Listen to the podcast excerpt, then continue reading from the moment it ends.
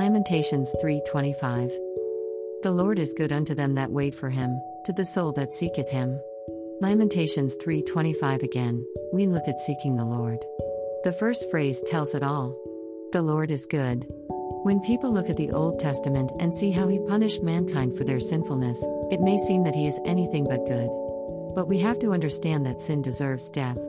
And since there was no payment for sin, his justice poured out his wrath on sin. But his love pursued us and continues to pursue us. He sent Jesus, his son, to take on human flesh. Jesus became 100% man and he was also 100% God. He was born to die. He could have at any time say, The human flesh hurts too much, I'll return to heaven and to my Father. But he didn't. He endured all the woes of mankind, took all of man's sin, and took our death so that we could be free of the dominion of sin. Jesus did this out of love. He did it for all mankind, those who lived before him, those that were living in his time, and for future mankind. That in itself is another lesson. God's goodness provided the only legal solution to get man where he was at the beginning of creation, in fellowship and communion with him. The prophet Jeremiah writes to those who wait for him, who are expectantly patient for God to work on their behalf and for the person who pursues or searches for the Lord and inquires of him. Babylon had captured Judah and taken the people. This had happened as a result of their sin of idolatry.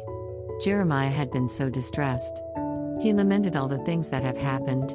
But in chapter 3, he states that he has hope and writes, It is of the Lord's mercies that we are not consumed, because his compassions fail not. They are new every morning, great is thy faithfulness. Lamentations 3:22 23, he returns to and declares the principles of faith and waiting on the Lord. Then he mentions God's goodness and the reason for their troubles. He repents of his and their sin and prays for the punishment they deserve. His writing is so full of tension because of the strain he is under with all that has happened. The principle that we must remember in our time of difficulty is like Jeremiah to remember that the Lord is good.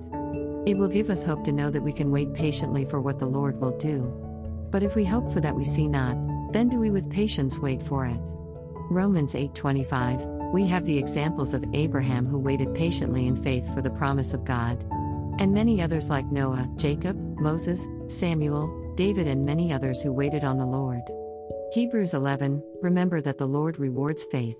But they that wait upon the Lord shall renew their strength, they shall mount up with wings as eagles, they shall run, and not be weary, and they shall walk, and not faint.